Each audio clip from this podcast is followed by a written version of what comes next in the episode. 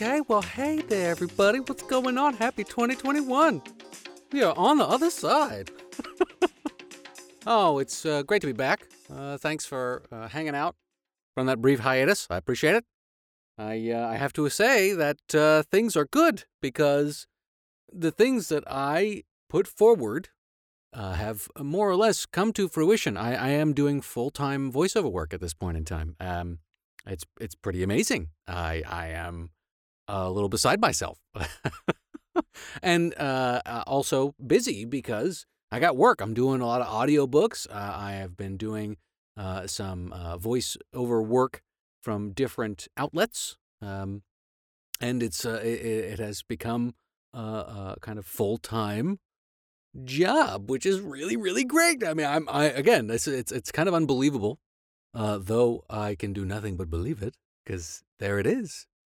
Here we are. I, I made it. I so uh, my my only you know thing is just to keep it going, keep it going, keep it going. And to that end, uh, you know, one of the audiobooks that I was able to uh, narrate and produce is this fantastic piece on subject matter that I really get into when it's not about the mind and manifestation, uh, magic, uh, uh, living life from thought to word to deed, focusing in on great spiritual aspects of ourselves, all that good stuff. Um, it, it's aliens. I really enjoy uh, that subject. Uh, most um, fringe topics I definitely get down with, but in particular, the ultra dimensional extraterrestrial who our friends, if that's what you want to call them, if that's what they are, out there, in there, with us, here. What's their deal? You know? And so I really get down with all that business. So I narrated a book um, uh, entitled Somewhere in the Skies, written by Ryan Sprague. And Ryan Sprague, very cool because he chose me to narrate his book, Somewhere in the Skies. And this from his YouTube channel. Really chill dude. Ryan Sprague is a lead investigator and co host of the CW television series Mysteries Decoded. He's the author of Somewhere in the Skies, A Human Approach to the UFO Phenomenon. Yes. He is also the creator and host of the Somewhere in the Skies podcast. Definitely check it out, all in the show notes. Speaking on the UFO topic, he's been featured on ABC News, Fox News, Science Channel, and is a regular on Travel Channel's series Mysteries at the Museum. To learn more, visit www.somewhereintheskies.com. Uh, fantastic, really, really well put together, and it takes a pretty unique uh, take. Not only is it just a fantastic primer, deep yet easily digestible when it comes to just about just about all aspects involved in the extraterrestrial, ultra ultra terrestrial, um, uh, interdimensional situation. I want to call them friends, but then sometimes I don't because uh, I, I don't know. I don't know would um, I don't I don't know how they view us. I'm reading a book right now called Beyond UFOs, a really wonderful compilation. I've mentioned it before uh, uh, of people's uh, in-depth experiences, and those experiences, over a thousand of them, um, were compiled and categorized and uh, put together to get a kind of top-down view of the situation. It seems as if overarching even though some experiences can be interpreted as negative, for lack of a better term. Um, and uh, Ryan Sprague goes into seemingly negative experiences as well. It's certainly not pleasurable feeling uh, uh, from what I narrate, though it is fascinating. And ultimately, again, this top down view seems to be, at least uh, from uh, some of the information that I am diving into, that there there is this consciousness upgrade program, one way or the other, whether it's through hybridization or training or visitation and schooling and lesson work and learning uh, uh, from either implants um, or and classes, um, flying ships. It's it's all over the place. Definitely recommend um, the. Uh, I believe the podcast is called Brotherhood of the Serpent, uh, but it's it's. Uh, I think it's these two brothers. They have guests on all the time. They've done a really nice in depth, uh, so far four part series on the information within and surrounding the uh, book Beyond UFOs, which you can find on um, Amazon and other places. Uh, it's a book put together by the uh, free. Hold on. Yeah, okay, so just looked it up. it's a big book. It's a huge title. It's a tome. It's thick, right? Uh, easily an eight-inch thick book. Like it's uh, it's a biggie. Um, but the book is uh, titled Beyond UFOs: The Science of Consciousness and Contact with Non-Human Intelligence, Volume One. And yes, uh, the it's Dr. Edgar Mitchell's Foundation for Research into Extraterrestrial and Extraordinary Experiences, or FREE. Uh, experiencer.org, consciousnessandcontact.org. Visit these places. Check out this book. It's incredible. It's dry at times, uh, but at other times it is just enrapturing the experiences that are detailed. Along with this book that I narrated, which this book, uh, Beyond UFOs, is mentioned, Somewhere in the Skies, which I have a fun little treat here for us today. Uh, we'll be going through a chapter from the book that I narrated. Uh, and I'll, of course, chime in, drop my two cents as we go along. Uh, but this uh, particular chapter, um, entitled A Mother's Prayer, was pretty impactful, all about this family and their experiences. Uh, and um, again, you know, high strangeness, fringe experience. I'm very, very into it because I think that there absolutely is a way that we, as beings experiencing the human experience, can come to understand, work with, and integrate ourselves into on a level that is way beyond the perceived experience of having these things just happen to us. I think we are far more, in fact, I know we are far more empowered than we are led to believe. And one way that we seem to come up against our mainstream modality of existing and having existence kind of thrown at us is with these fringe experiences, topics, and uh, you know categories, which I so enjoy exploring.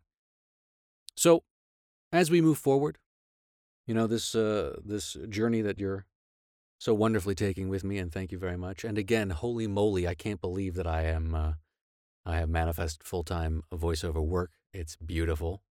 What's next? Land. Land. And uh, I might even talk about cryptocurrency a little bit here because that's uh, becoming a, a, pretty wild situation as well. Interesting. Uh, you know, of course, everything's got risk, but uh, worth looking into because the future is definitely changing and our old systems are, uh, we are losing rapid faith in. I don't know about you, but I sure am. That's okay. My uh, faith and trust in each of you and us as individual beings, like I said, experiencing the human experience, uh, is only going to grow. I have no doubt in that. We're pretty awesome. And we now, and continuing on more so than ever before, are going to be able to step into our awesomeness, step into our ability to generate awe for ourselves, for our others, for the experience of reality that we get to experience for the world. So yeah, we got the full-time voiceover work. Let's just keep that going. And thank you for hanging out. It look, it works. Okay? Keep on keeping on. There are the um, five-minute wealth success mental mantra uh, YouTube videos that I have there are the little itty bitty meditations from Joseph Murphy. I I I recommend enjoying them whenever you can and allowing them to plant their seeds in the garden of your mind. Because these seeds do grow. And while I am uh, here blossoming some sugar leaves here just in the very beginning, it is absolutely blossoming. Oh, it's a wild ride, let me tell you. It is a wild ride, and I'm so thankful for it. I am actually speaking to you now within an isolation booth that I've been able to get for myself. That's how awesome this ride has become. I'm in my own voiceover booth. Yes. if you can't tell, that's what that sound is. That awesome sound is me in a booth. Maybe I'll post some pictures. Anyway, uh, uh, here we go into chapter 13. We're talking about some high strangeness here, some wild times, this book. So, yeah, hey, look, if you want to take a break from uh, manifesting all the fun stuff that you're going to manifest and you are in the process of manifesting, you are calling it, it's calling to you. To have the desire means that uh, uh, on some level you've already got it. Joseph Murphy, Neville Goddard. What you desire is also desiring you. Bing, bang, boom. Live in the end. Release yourself, but continue to explore and experience wonder by wondering about aliens. For real, though, I do have to make this point. Um, you know, like the uh, wonderful piece of treasure I found from Reddit that I was so uh, uh, lucky, thankful, fortunate, and grateful to be able to narrate. And I do recommend you listen to it. Magic is always working. You are always manifesting. It's always happening right now. There is no real pause. Maybe taking a break from purposeful focusing. But, you know, you're not always watering a seed, otherwise you're going to drown it. You got to let the sun hit it. You got to let the, the the minerals. You got to let the minerals do their magic. You got to let the earth actually get in there and give the seed what it needs. And what better way to do that than to tickle your mind in a different way by providing it with food that continuously allows you to consider these wonderful, wild, fringe ideas of possibility, uh, uh, which will only open up into your subconscious the idea that, hey, if this is possible, maybe me living the life I want to live is possible too, in every single way that I can't even see at the moment. Living the happiest, bestest, most purposeful, driven, a good kind of stress kind of life I'm getting stuff done. And I'm not getting stuff done when I'm not getting stuff done. I'm able to chill and allow, you know, things to grow. Living that kind of life. That can actually happen. And a great way to do that is by just chilling out, focusing on aliens sometimes. Okay. but for real, it's always working. Sometimes we got to step back, recline, and let it work. After you've done all of the focusing and intending and ritualizing and manifesting and magic making and spell casting and however you do it, do it. And then let it do what it does for you. By listening to me talk about aliens. Okay, here we go.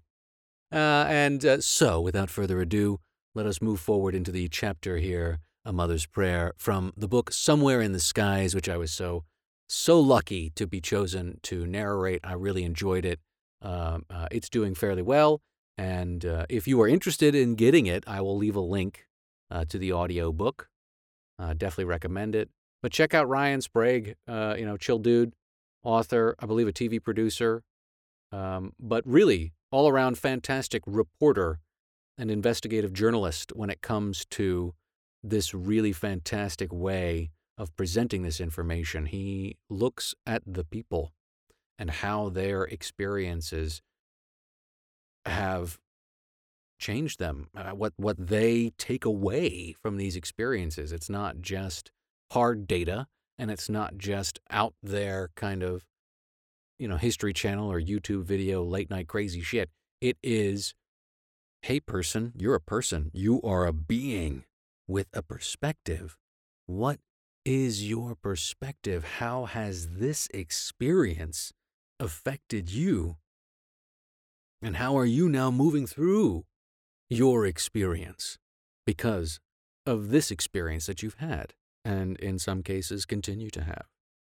wild stuff. All right. You can tell I enjoy it. I'm having fun. Let's get to it.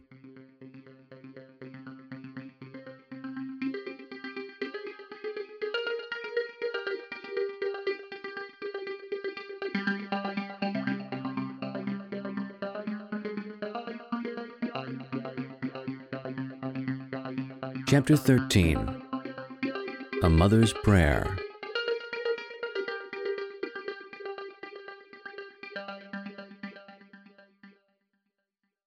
Patty Blackburn had always been an avid stargazer. She lived a normal life in the Michigan countryside, surrounded by miles of forest, Lake Michigan's shores only a mile or so from her front door. The secluded surroundings kept the night sky full of bright stars, an occasional view of the northern lights, and hundreds of satellites sprinkled just beyond the atmosphere. It made for some amazing sky watches in the quiet night. Working in quality control for a multinational corporation, the stress of Patty's long, rigorous days gave way to relaxing nights at home with her family. There was nothing more calming than the vastness of the pitch black heavens above her. But it was on the night of March 12, 2005, that Patty and her daughters would gaze at something far more extraordinary than any star or satellite. And it would set into motion a string of events so bizarre it would shake the family to the core. It was approximately 7:30 p.m. Patty was heading out for an evening walk to watch the stars strewn about the sky. Accompanying her were Zoe and Bonnie, her two dogs. But as she tried to lead them down to the front yard, she noticed that both dogs were acting rather unusual.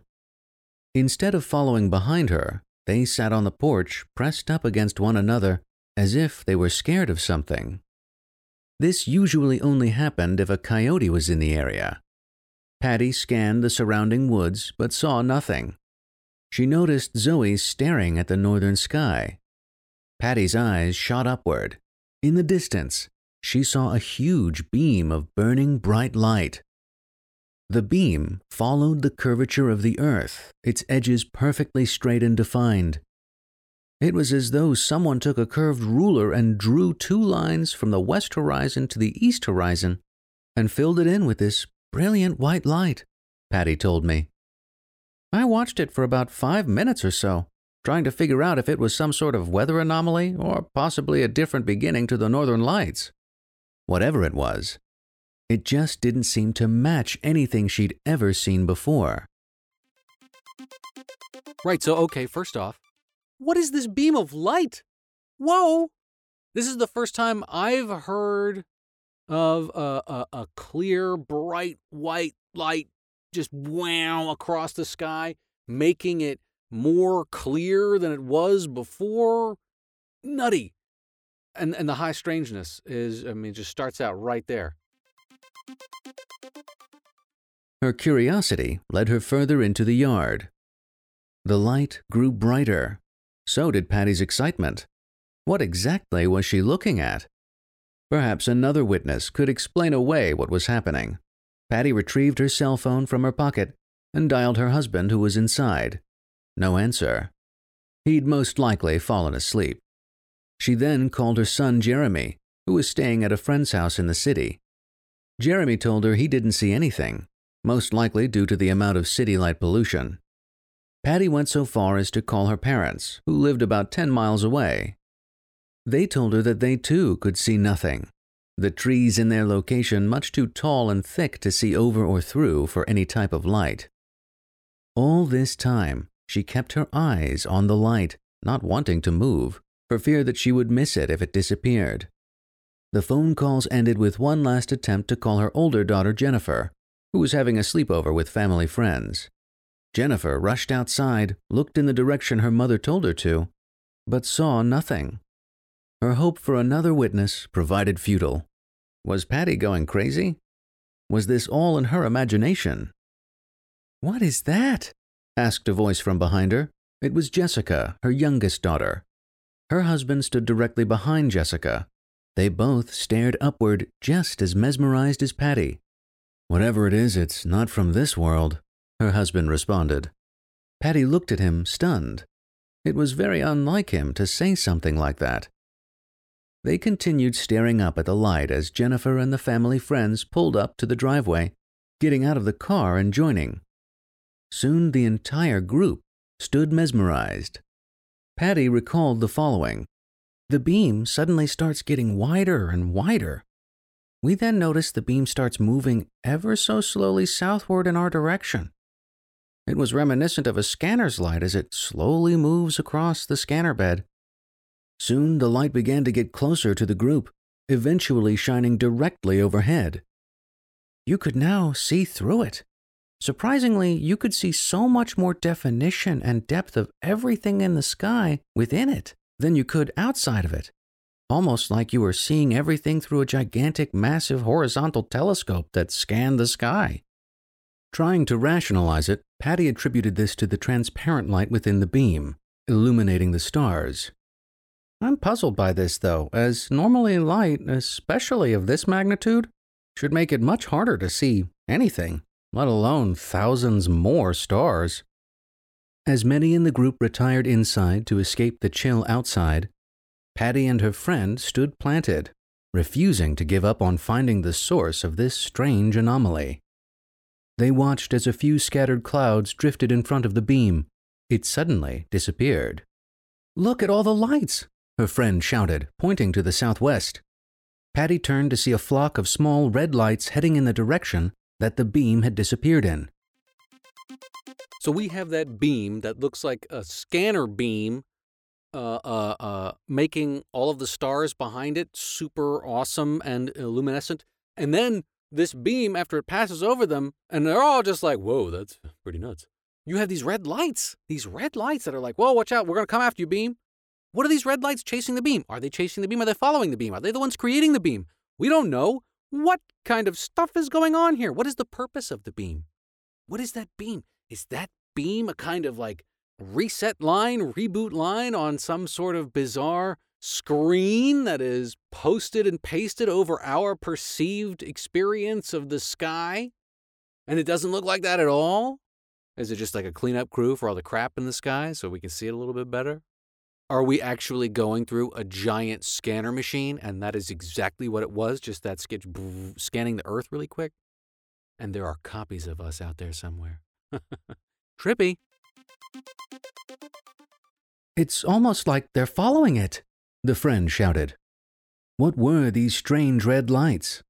Patty wondered if they could possibly be from the National Guard station, but that was more than seven miles away and these lights were constant and didn't seem to be from any type of conventional aircraft. The two watched as the red lights faded into the clouds, and with that, the event was over. Patty went to bed that night, excited but scared. Exhaustion set in, and she finally fell asleep. The next morning brought about an anxiousness to find answers to what had happened the night prior. Patty reached out to local airports, meteorologists, and even the sheriff's office to see if they had any sort of explanation or similar reports. She found nothing. As the rest of her family seemed to move on from the event, Patty wasn't so quick to put it to rest. Little did she know things were about to get much more interesting. Almost a year had passed when Patty found herself back to her calming ritual of going into the yard and looking out at the sky. Cautious now of anything out of the ordinary, she slung a camera around her neck every time she went out. Maybe another beam of light would appear and she would be able to snap a photo or two. Dogs in tow, she headed down through the front yard. Located just across the road from her front yard were acres of a farmer's field. As she looked over the field to snap some photos of the moon, something in the distance caught her attention. What I saw was a brilliant white light in the shape of a rectangle. Its edges were rounded and smooth. At first, it appeared to be stationary, but as I watched closer, I could see that it was ever so slowly moving in my direction. Okay, so it's been a year. She hasn't seen anything. And then she sees this bright white rectangle with soft rounded edges slowly moving towards her like a massive slice of cheese. Mmm.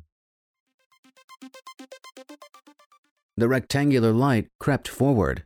Just like the beam of light she had seen prior, this one seemed to be self illuminating. Absolutely nothing around it catching any of its residual brightness. It floated closer and closer toward her. Patty's heart began to beat furiously. It was now over a wooded area across from my home, and I could not figure out why it didn't crash or fall out of the sky. It seemed to float just above the snow filled treetops. Soon it was right over the field in front of me. The closer it got, the more formation the light began to take. That was when Patty realized this wasn't just a light, but a solid object. And it wasn't rectangular, but triangular. Three distinct points visible now. It was completely silent. Entranced by the experience, a voice inside her head knocked her out of her daze. I said to myself, I need a witness. Not wanting to lose sight of the triangle, Patty made a beeline to the front door to find Jennifer passing by inside the house. Patty slowly opened the storm door to get her daughter's attention. Jennifer, will you please come out here? What is it, Mama? Jennifer responded. Fast. Come out here. Would you? Patty ran back down into the yard, feeling the pull of curiosity inching her closer to the edge of the road. The triangle was almost directly overhead. A triangle! A triangle, Mom! Jennifer yelled. Patty turned to see her daughter standing directly behind her, staring up at the object, a look of sheer terror on her face. The triangle fixed itself directly over the family's property. Though assuming the triangle was silent at first, she could now hear a faint whooshing sound, like that of a hot air balloon when the gas lever is pulled. The low frequency remained constant. Can you hear that low whooshing sound? Patty asked Jennifer. Jennifer didn't answer. Patty turned to see her covering her ears, her eyes tightly closed. It's so loud, Jennifer finally responded. Patty looked at her confused. It was barely audible, yet her daughter could hardly bear the noise. As Patty's eyes returned to the triangle, which was now only a hundred feet or so from the ground, she began to take in every small detail. It was an equilateral, rounded, cornered triangle. It appeared to be no more than eight feet in height. No visible engine, no wings, no appendages. No seams or bolts, nothing, just very smooth. There was a white glow around the triangle and what appeared to be three round white lights under each corner. Yet there was no actual light fixture or source. There was another large circular light at the base of it. It's so dark, so black, Jennifer said. Patty once again looked at her, confused. It's white, she told her daughter. Do you see that huge bright light in the middle? It's a portal, Jennifer replied. How do you know what it is? Patty inquired. I just know. Jennifer shot back a quiver in her voice. Patty continued staring up. Jennifer began to back away, scared. I don't like this. I don't like this, Mama. Just keep watching, Patty told her, a rush of calmness consuming her. With her daughter scared, Patty couldn't help but stand still, fixated on the triangle. I suddenly felt this overwhelming euphoria, peace, calm, and love come over me. It was unlike anything I had ever felt before. I can't explain it. It was like something else was producing these feelings in me. As Patty embraced the event, Jennifer's fear continued to escalate. The triangle began to ascend and float away from the yard. Patty's fixation broke momentarily as she registered a weight pulling on the back of her neck. It was in that moment that I remembered, duh, I have a camera with me. She fumbled to take the lens cap off, turned the camera on, and was able to take one quick photo of the triangle above them as it continued to move away. Although the camera's battery was full, it went black after she took the single photo. She flipped the switch on the digital camera to a video setting and continued filming the triangle until it disappeared. I'm going inside. Are you coming? Jennifer asked to prompt her mother. Patty remained stationary. She told her daughter to head inside while she stayed out another ten minutes or so. What if it returned? She had to be sure. Okay, how is this not fascinating? You have the mother uh, looking up and experiencing the most beautiful, loving, just drenched in that kind of wholesome affection, uh, you know, light of God kind of, I'm in love kind of love. And, uh, and it's quiet and, and, you know, like some people describe a heroine, just like, oh, wow. Not that I would know, uh, but that's the, you know, what, what, comes to mind when it comes to the description of the experience that, uh, you know, we're getting, getting from her. But then you have her daughter freaking her shit. They're in the same place. They're looking at the same thing, as far as we know. How is it that they're having such diametrically opposed experiences? Is it something about what is within them? Is it a communication and lack of communication, directed attention? What is going on? Is the projection of feeling being withheld from the daughter, or is it being uh, uh, uh, injected directly into the mother? What, what, what on earth? Talk about some high strangeness, and really, why? Why is there such a difference in experience? What would be gained from that conflict that was just boom, built in right there, right there? As time passed, Patty could feel the cold, thick air piercing her skin. Disappointment crept in as she finally accepted that the event had ended. She headed into the house, exhausted. She went to bed that night feeling completely at odds with what had happened. She knew deep down that the event was terrifying and possibly dangerous. The look on Jennifer's face alone was all the proof she needed. But for some reason, somewhere deep within herself, she wanted nothing more than to experience that sensation of euphoria that overtook her. But the next morning brought about different feelings. The next day, I became very cold to the touch, Patty told me. Ice cold. It lasted for a few weeks.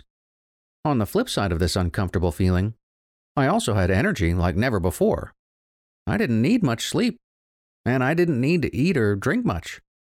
I ended up losing almost 15 pounds in the next two weeks or so. Fearing too much of a loss of appetite would drastically affect her well being, Patty conditioned herself to eat a little bit more each day until her eating schedule returned to normal. She hoped that life would also return some sense of normality. But after I personally spoke with her daughter Jessica, it was apparent that the strange events had only begun. Jessica prepared for bed late one night. As she turned down the narrow hallway toward her bedroom, something caught her eye. Emerging from the open door of her sister's room was a small, dark shadow. Assuming it was her sister, she moved closer that's when she stopped cold in her tracks. I saw this little being, she told me. It was about three feet tall.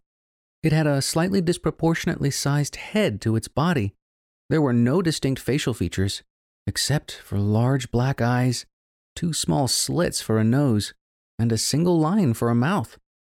Over its head was a hood connected to a robe that covered its whole body. Their gazes met, the being staring at her with curious black eyes. They were shining, she told me of the being's eyes, almost like an animal's at night when the light hits them.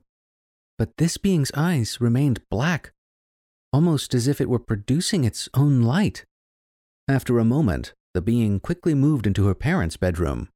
Still in shock and somewhat paralyzed with fear, Jessica was finally able to react, sprinting into her bedroom and jumping into her bed. I had cocooned myself under the covers, completely at odds with what to do. I just lay in bed hoping it was all in my imagination. A voice suddenly called her name. Jessica, say good night, honey. It was her mother. A flood of comfort rushed over her. She quickly took the covers down from her eyes to see Patty in the doorway. After just witnessed the robed being entering her mother's room, Jessica was relieved to find that Patty hadn't seen anything. It all must have been some sort of hallucination, her mind playing tricks on her tired eyes. But it wasn't. As her mother entered the room to kiss her goodnight, something followed a few steps behind, slowly and silently. It was another strange being, unrobed and much taller than the last. Jessica shot up in the bed, unable to take her eyes off it. The skin was gray, Jessica remembered. Its eyes were pitch black, just like the other. Jessica, fearing that this was all in her imagination, tried to remain calm, still questioning if this was all in her head. Her attention remained on the being, who moved throughout the room, curiously taking stock of everything. It didn't know I was watching it.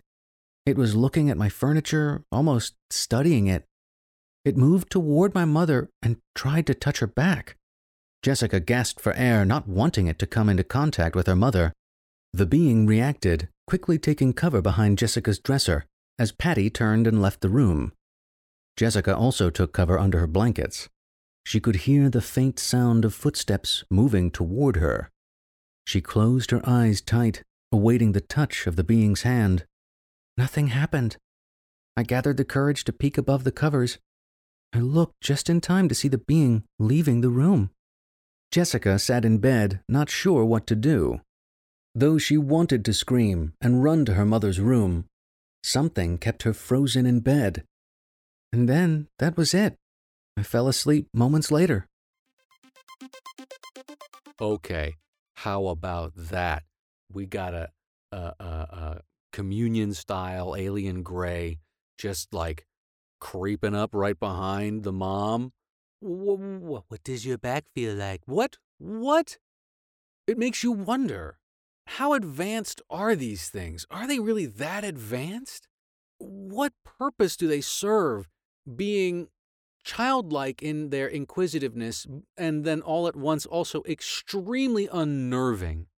And uh, uh, because of the uh, um, barrier breaching that is always going on, you know, the intrusion, there is an innate level of intrusion that is being felt. That it seems as if, at least on our side, that uh, these, whatever these beings are or built from, you know, some people think that they're bio machines because their operators can't actually operate uh, in our environment. Our environment is just too alien for them to experience. So they send these bio machines out. And these bio machines, it explains why it feels so alien, so cold, uh, so inhuman when we are in direct experience with some of these grays. But then again, look, in this book, there are experiences where people chill out with grays and they're way cool, right? Now, I'm not saying all of them, uh, um, but sometimes, sometimes they're pretty chill. Anyway, whoa, in the house, pitter pattering around, hanging out in the room, and it only gets stranger. The next morning, Jessica told her mother about what she had seen in great detail. Completely in shock and disbelief, Patty questioned her daughter, asking why she hadn't said something while it was happening. In reference to her mother's question, Jessica admitted to me that she was completely terrified. But I think the main reason I didn't say anything, despite my fear, was that I didn't feel that the beings were there to hurt us or anything. They were just curious. The experience itself was unexpected and most definitely different. So, what was it that Jessica believed she encountered in the hallway and bedroom that night? I don't know what they are. Some would call them aliens, but they are simply beings to me. That's how they feel to me personally. And why exactly did Jessica believe that they had visited the house that night? I do wonder why they were here and exactly what it was they were looking for. But other than that, I prefer not to talk about it that much. I'm the type of person that likes answers, so the fact that I don't have any makes me uncomfortable. So I just choose to move on with my life. While Jessica chose to put the dramatic experience behind her, Patty just couldn't let go of the ongoing high strangeness that followed her after the initial experiences with the beam of light and the triangular craft. And as many who have had similar experiences can attest, that interest and intrigue can often lead to borderline obsession. I'm okay with discussing other experiences that I wasn't a part of, but not my experience directly. My mom became obsessed with the experiences, and would talk about them nonstop. Whatever was happening to Patty, it seemed like these strange events had hit somewhere deep inside her. Jessica had stated that she had become obsessed, so I wanted to go back to the event that had presumably started it all, which was the triangle. As I had originally heard the story from Patty's perspective, perhaps speaking with Jennifer, who had also been present during the sighting, would shed some light on the inarguably lasting impact on all three. Jennifer recalled a very similar timeline and narrative for what she had seen in the sky that night, but her emotional state during the event was far different. I felt more uneasiness than anything. While watching it, I remember telling my mom I wanted to go back inside, but I did not want to leave her alone. I wanted it to be over with. I don't think it was evil, but it had an energy about it that I was nervous about. The talk of energy intrigued me. Even Patty noted the clear distinction between her and her daughter's reactions to the craft looming overhead.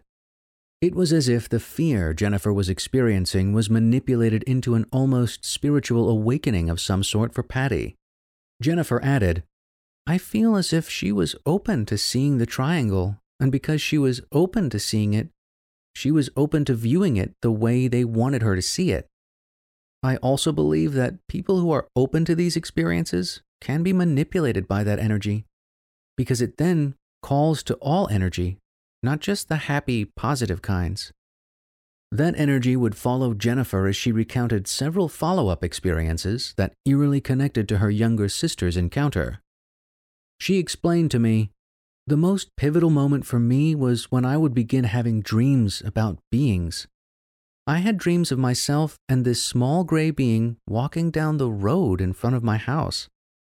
I had another dream where I saw two large oval eyes looking down at me. I turned to the side on my pillow, and the body of the being seemed to be bent impossibly so that the eyes were staring directly into mine. One of the most dramatic dreams consisted of Jessica and I alone at a local playground. I noticed in the distance a tall, robed figure walking toward us. It had a hood that covered its eyes, and it carried a long stick. It finally confronted us, touched the stick against my sister's forehead, and somehow immediately put Jessica to sleep. I couldn't wake her up. This is when I was emotionally shaken out of the dream. Dreams. So, I mean, there are countless countless descriptions of people having these strange, vivid dreams with extraterrestrials. Uh, uh, Into the Fringe, uh, written by Karla Turner, Karla with the K, trippy, trippy, uh, where, yeah, they're just, uh, there are experiences with aliens in dreams. Uh, you know, I've had some pretty trippy dreams with extraterrestrials. In fact, the description of the ET close up, just looking at you in the eyes like that. That's, uh, I've had that. Um, I haven't seen them impossibly bend in my dreams, but it certainly feels incredibly vivid when those dreams do occur. Um, also fascinating about her dreams is the uh, uh, long staff touching her sister and her sister just dropping out of consciousness.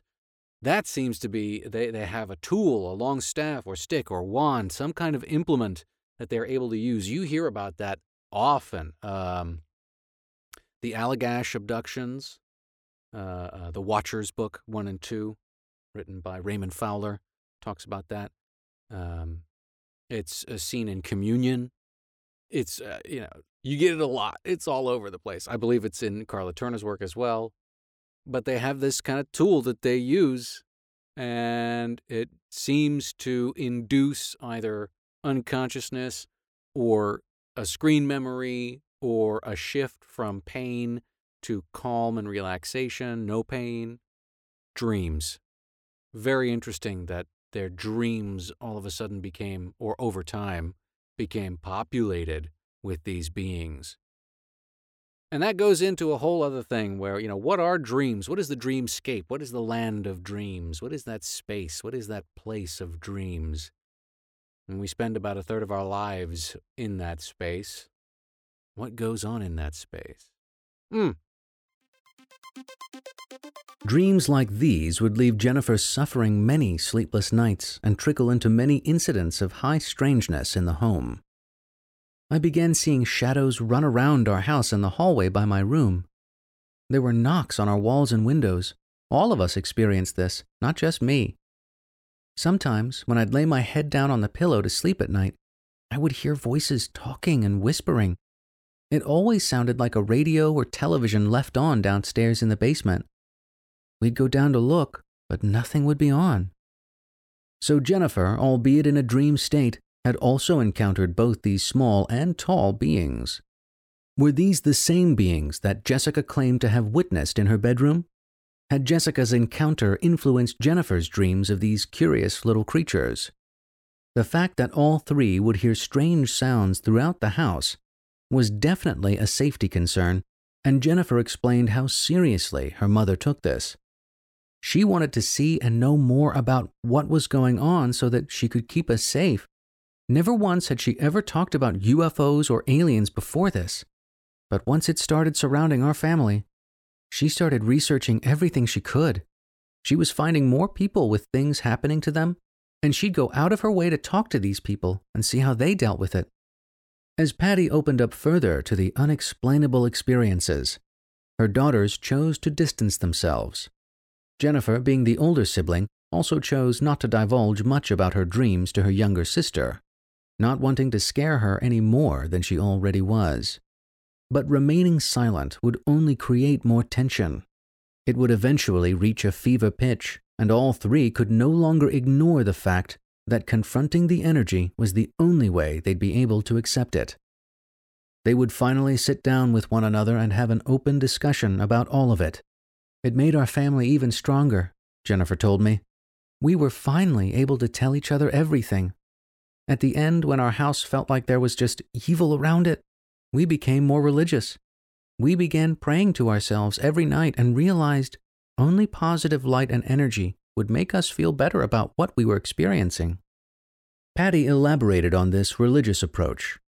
For me, it had a definite spiritual and religious undertone to it. I have no doubt our eyes were opened to a new level. What or who they are, I can't say with certainty. But I have no doubt that we are not alone.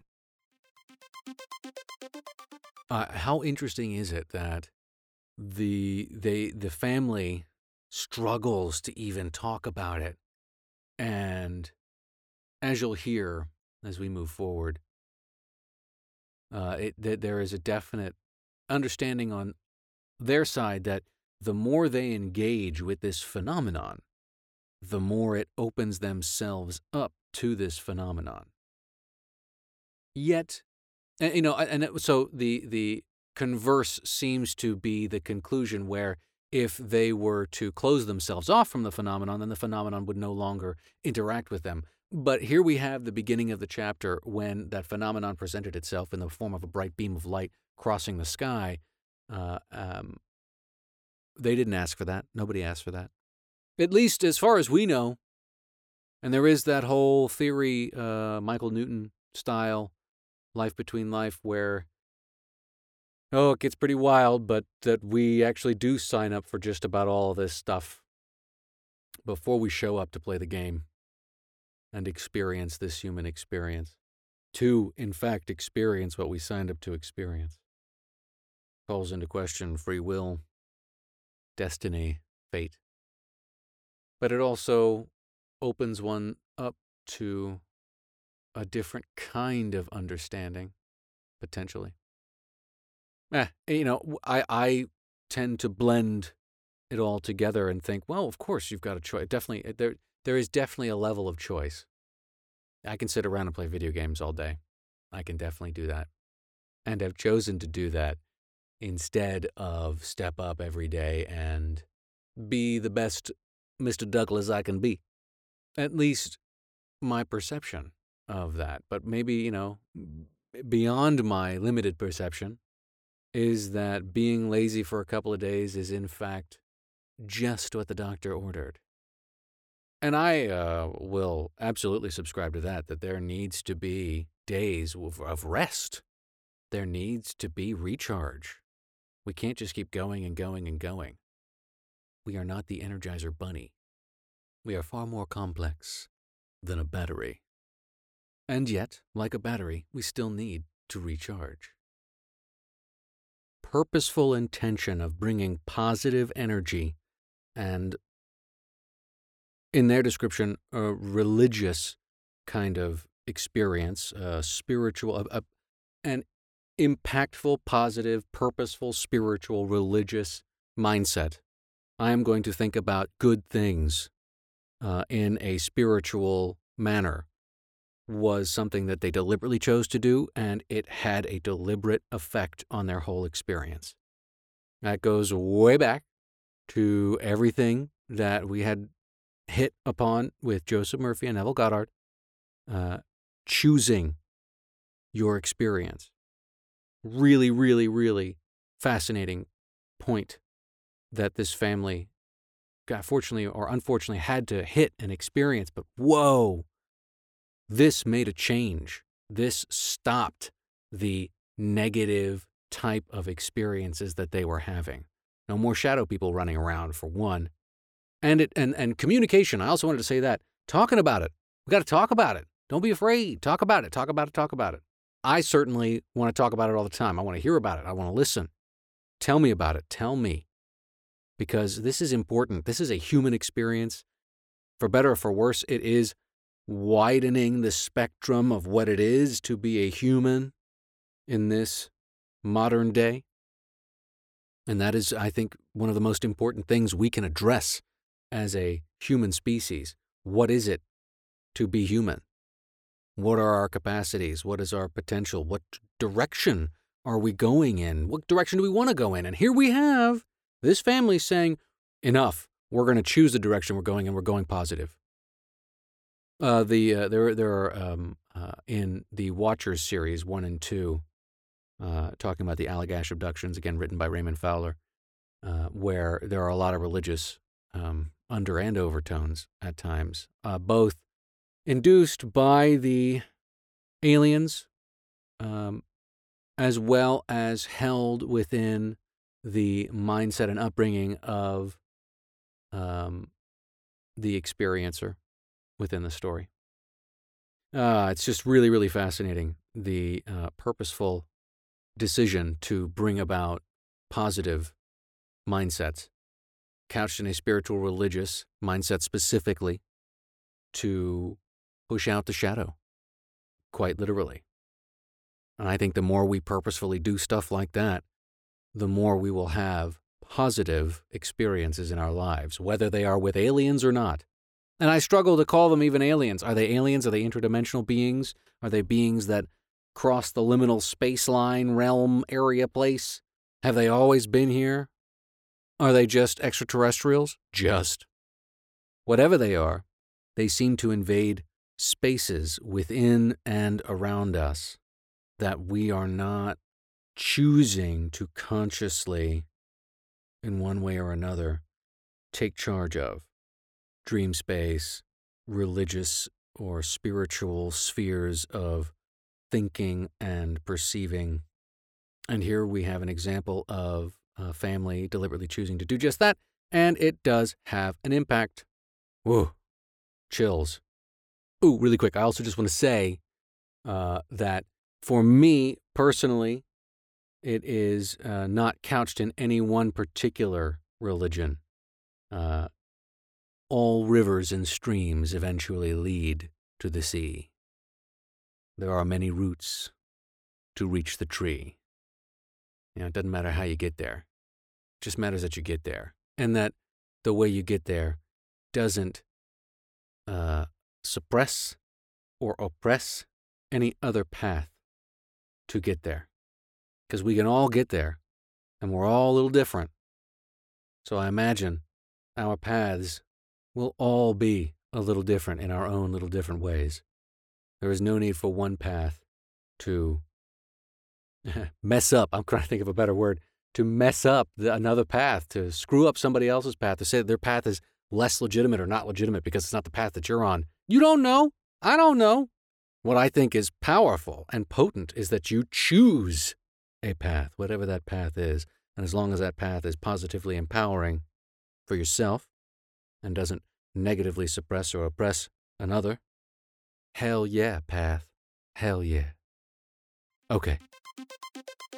With the flurry of both positive and negative, alien and spiritual, I wanted to know where each stood now that the events seemed to have subsided. Jessica told me that she was heading off to college, ready to move on with her life and focus on her studies.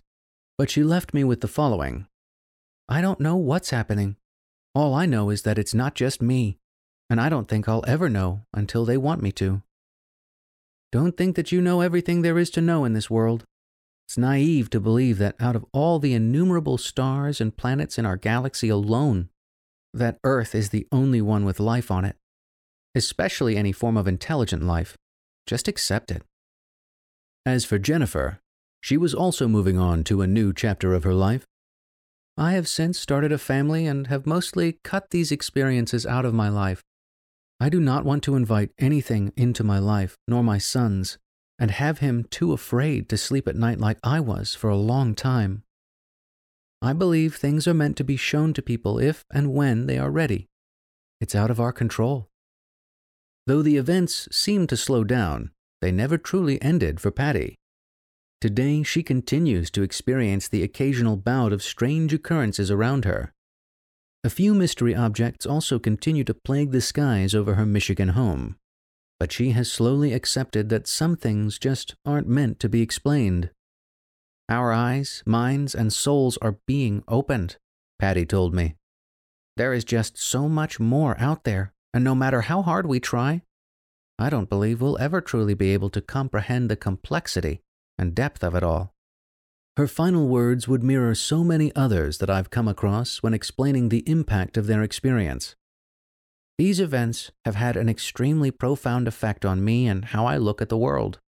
You can't ever go back to the way things were before. It's most definitely changed me. In September 2019, I was speaking at an event in Houghton Lake, Michigan. And while I was eager to present my research, I was more eager to meet yet another witness I'd interviewed for the book, and that was Patty. Interviewing witnesses remotely is one thing. Meeting them in person elevates the story and brings so much more nuance and humanity than mere words on a page. I remember Patty approaching me with one of the brightest smiles I'd ever encountered. We hugged without a moment's hesitation and immediately began to catch up on everything that had happened since the release of the 2016 book. With the passage of time, thoughts and feelings morph and change. So naturally, I was curious if the same could be said for Patty. As far as if my feelings have changed about what I and my family experienced, no. Neither have my daughters, she told me. We have never said that we knew with certainty what or who it is that we were dealing with. We experienced so much so fast that just when we thought we could catch our breath, something else would take place and all these events appeared to run the entire supernatural spectrum. The spectrum of events had certainly affected Patty's entire family, especially her daughters. Was she able to discuss these experiences openly with her daughters many years later? We experienced so much more than what was able to be told about in your book that our experiences would take a book of its own, Patty admitted. Just when we thought, okay, we got this, something totally different would happen, and many times, some of our events were very unnerving.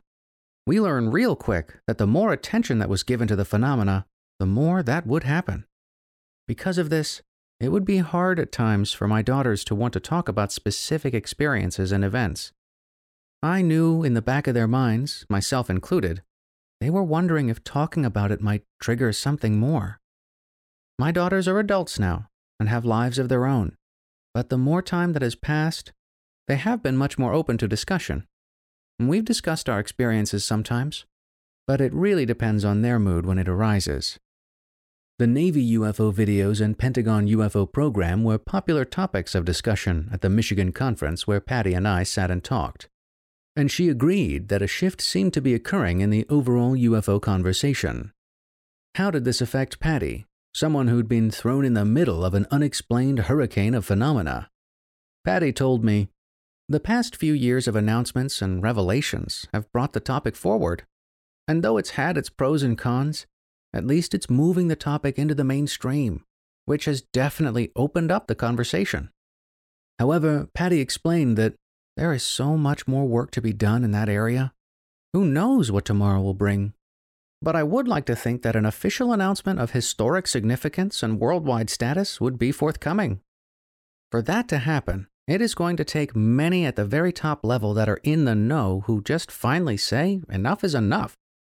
They will need to be honest and forthcoming with undeniable proof and just say either it's ours, another country's, nothing man made terrestrial from Earth, or all of those. They need to just do it. The world deserves to know the truth, good or bad. So, with her collective experiences behind her, and undoubtedly more to come, I wanted to know what was most important to Patty when it came to telling her story then and reflecting on it now. There is so much more in the world than we can ever even begin to remotely imagine. No one knows for certain who or what all is among us. I, as a person, have changed as a result of all that has taken place. I can never go back to the person I was before, nor can I ever look at the world the same as I did before. I'm not supposed to. None of us are nor would I want to. One of the biggest questions I always have for witnesses and experiencers is if they felt that they were chosen to experience these events, or if it was completely random. And every individual has a unique and personal answer, or they had no answer. And while many struggle to find meaning in their experiences, Patty's conviction was palpable. Our experiences were intended for us, and any witnesses that were there were for confirmation at the same time opening their eyes to the subject. The chain of events that took place was uncanny. It was not simply coincidence, nor was I or my family just in the right place at the right time. The events were deliberate, calculated, intentional, for us and the other witnesses. Each event was meant to play out the way it did. There are no coincidences. Synchronicity, yes. Coincidences? No. Witnesses and experiencers often seek closure or vindication. Deep down, I was searching for that myself. Throughout every interview I'd conducted, I was recording the events of those who'd felt the way I did at one point or another. We wanted answers. And though each experience was vastly different and the subjectivity remained constant, it was comforting to find an unspoken connection between every person I'd spoken to throughout the process of my own research. And that connection was no more apparent than when I looked Patty in the eyes and thanked her for coming forward and for her unflinching vulnerability and honesty throughout it all. Patty's final words matched the sincerity she had always had and would continue to have moving forward in her own journey my family and I understand that there will always be those that may question not only our experiences, but us, as well as the phenomena itself. But we have nothing to hide, nor anything to fear. We can't deny what we have experienced. It is what it is. It happened.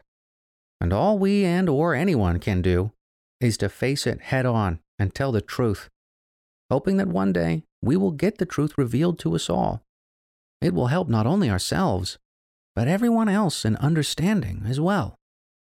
Everything is connected. Yes, everything is connected. I really appreciated that. Synchronicities, yes. Synchronicities abound. Also, I remember Karla Turner's other uh, book, Masquerade of Angels. Uh, you know, really, really fascinating. And uh, fascinating that Patty said there at the end, you know, I can never go back to who I was after these experiences. What does that mean in the aggregate for all of us? What do we as a species take away from all of these experiences? Who are we in the grand scheme of things? And uh, as I stated earlier, I would say most importantly, who do we choose to be? In which direction do we choose to move for our own becoming? That I think is the most important.